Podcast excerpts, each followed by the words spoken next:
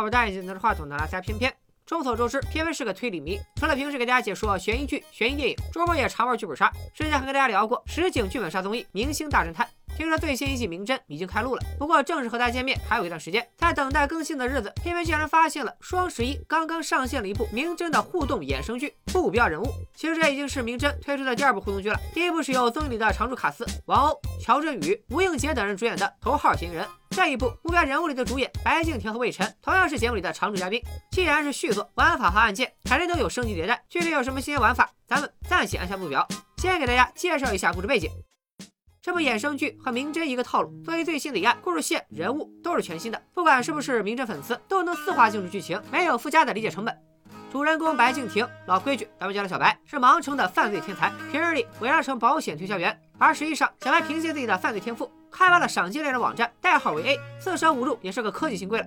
魏晨扮演的则是小白的技术合伙人，某财阀家族贵公子，真凡尔赛文学男主。日常伪装职业是一名医生，看来一袭黑衣不叫小黑都没天理。在小白、小黑开发的赏金猎人网站上，用户可下单订购猎人的服务，让猎人处理自己不愿出面解决的事，或者杀死自己想杀死的人。因此，网站收录了三种人的身份，分别是买家、猎人和目标。但黑白二人说到底不是为了赚差价滥杀无辜的黑心中间商，被选定为目标的人基本也都不是什么好人。当然，偏偏还是提醒大家，出现任何问题、任何纠纷，都可以通过正规途径解决，不提倡个人拥有这种极端方式。剧里纯是剧情需要。作一部互动剧，观众可能也会被分配到一个角色。在目标人物里，观众的角色则是小白的智能眼镜。这个眼镜就像一台微型电脑，能帮小白进行数据记录、处理和分析，有点像钢铁侠留给小蜘蛛的那幅。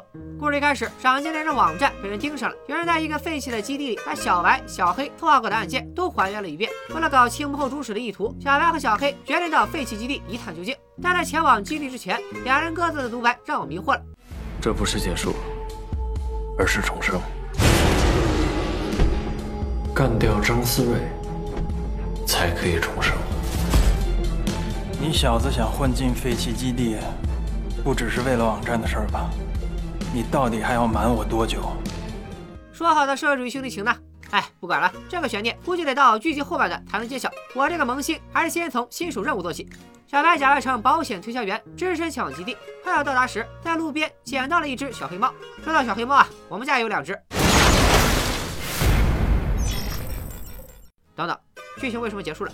一代犯罪天才小白竟然就这么被砸死了！啊，是我的锅！看到猫思维就跑远了。此处有互动任务，需要在规定时间内连续点击屏幕右下角的按钮，才能帮助小白脱险。我是卯足了当年玩水果忍者的劲儿，这次一定要让小白活下来。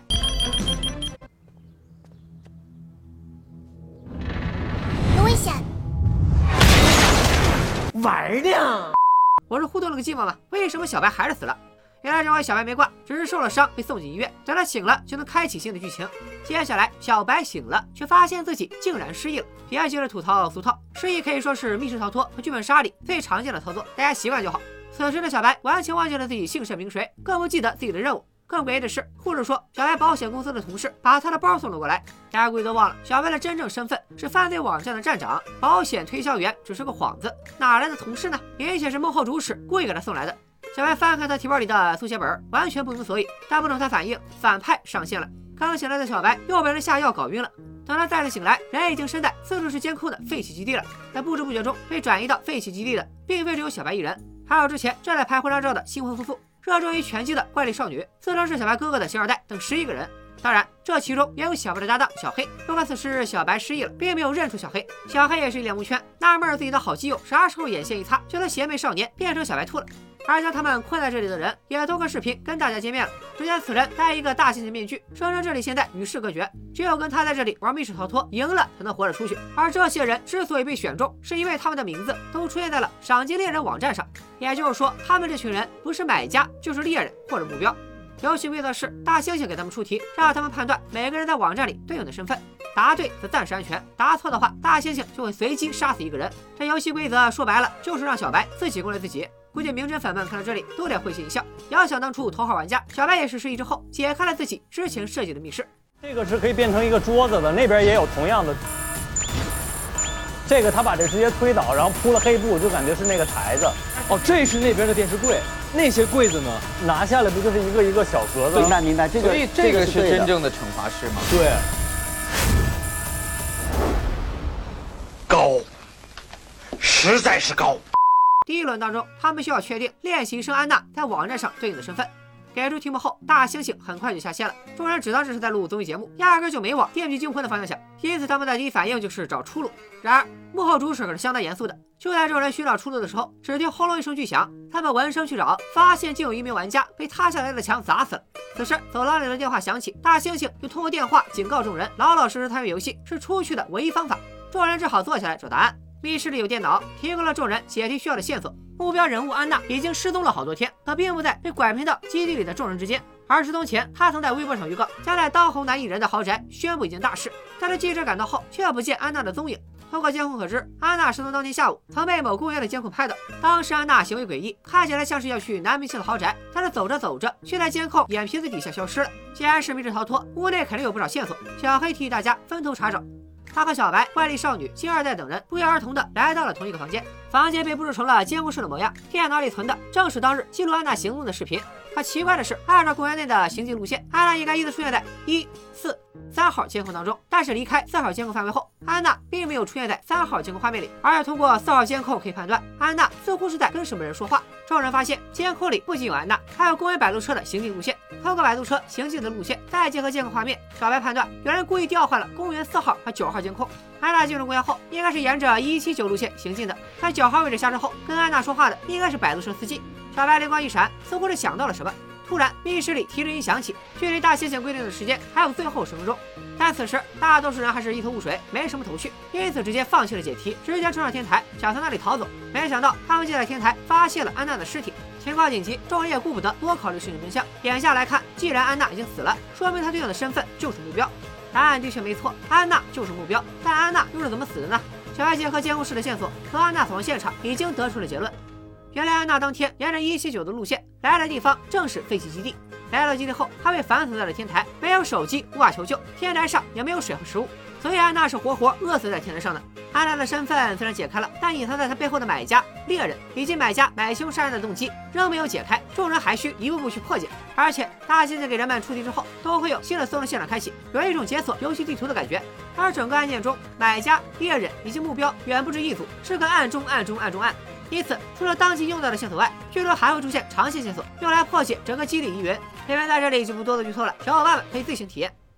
研究了一番排播时间之后，我发现整部剧一共二十一集，但是每天播出的集数和时间都不一样。看了几集之后，才恍然大悟，原来每天播出的时间就是剧中剧情发生的时间。每天具体播出几集，就说明这几集的剧情是在同一天内发生的。而观众其实也可以叫做玩家，主要有三种参与互动的方式。第一种是收集线索，在小白搜证的时候负责收集记录线索。每集的结尾都有对当前案件进行复盘推理的环节，玩家可以把收集的线索填入推理链条，填对的话，推导结论部分就会出现正确答案。就比如安娜这次案中，结合安娜发布的微博以及摆渡车的行驶路径，可以推导出安娜其实是在和摆渡车司机说话。第二种则是互动剧当中比较常见的，帮助角色选择下一步的行为。这个玩法会开启人物的不同故事线，有些甚至会直接影响角色命运。就比如我一开始操作不慎，小白直接被掉落的牌被砸死。第三种就是通过互动或者会员特权，获得剧中的专值，解锁更多线索和额外搜证。推理正确之后，也能获得更多的专值，可以用在后续的搜证和行动当中。这不就是所谓的利滚利？当然了，这个环节也不是非刻不可。虽说实在想氪，确实也不贵，一块钱就能给美少女买甜甜圈。至于不想氪的小伙伴，给本拉斯加这个视频三连，也能顺利破案，所向披靡。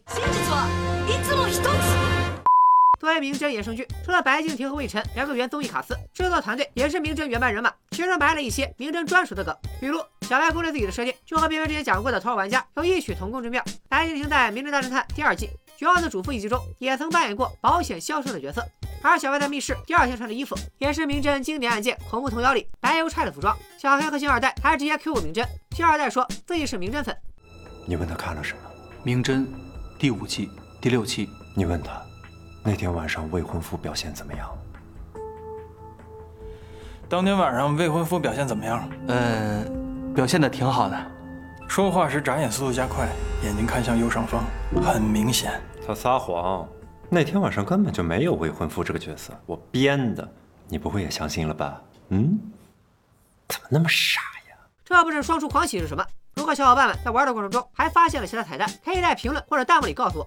说到互动剧，我估计很多小伙伴都是从《黑镜》《潘达斯奈基》第一次知道了这种形式。不过那部剧的互动主要是帮主角进行选择。我记得第一次玩最扯的一个互动，竟然是帮主角选早餐是哪种麦片。我当时就感慨，这是什么一饭两下的操作？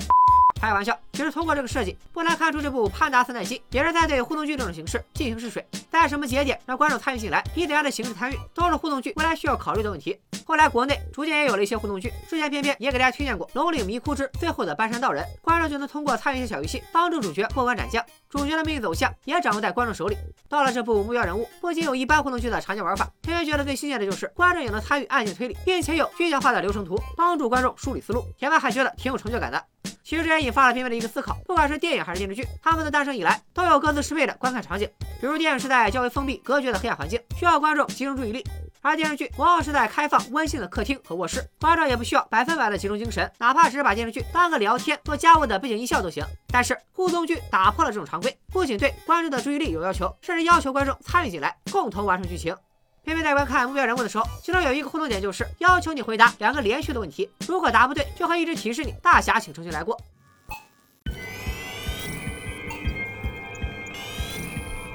是否重新搜索？重新搜索。互动剧的出现，大大模糊了影像艺术和游戏之间的界限。当然了，目标人物不会是互动剧的终点，偏偏也希望以后有更多有新意的互动剧出现。好了，今天就聊到这里，拜了个拜。